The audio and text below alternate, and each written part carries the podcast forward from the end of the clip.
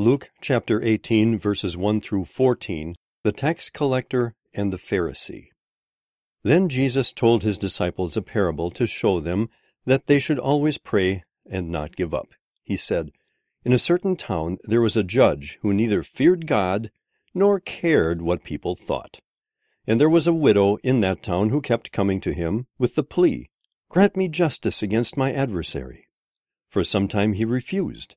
But finally he said to himself, Even though I don't fear God or care what people think, yet because this widow keeps bothering me, I will see that she gets justice, so that she won't eventually come and attack me. And the Lord said, Listen to what the unjust judge says, and will not God bring about justice for his chosen ones, who cry out to him day and night? Will he keep putting them off?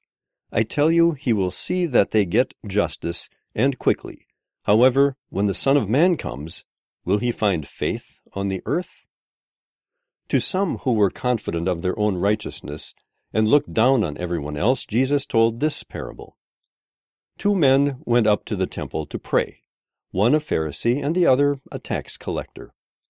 The Pharisee stood by himself and prayed, God, I thank you that I am not like other people, robbers, evildoers, adulterers, or even like this tax collector.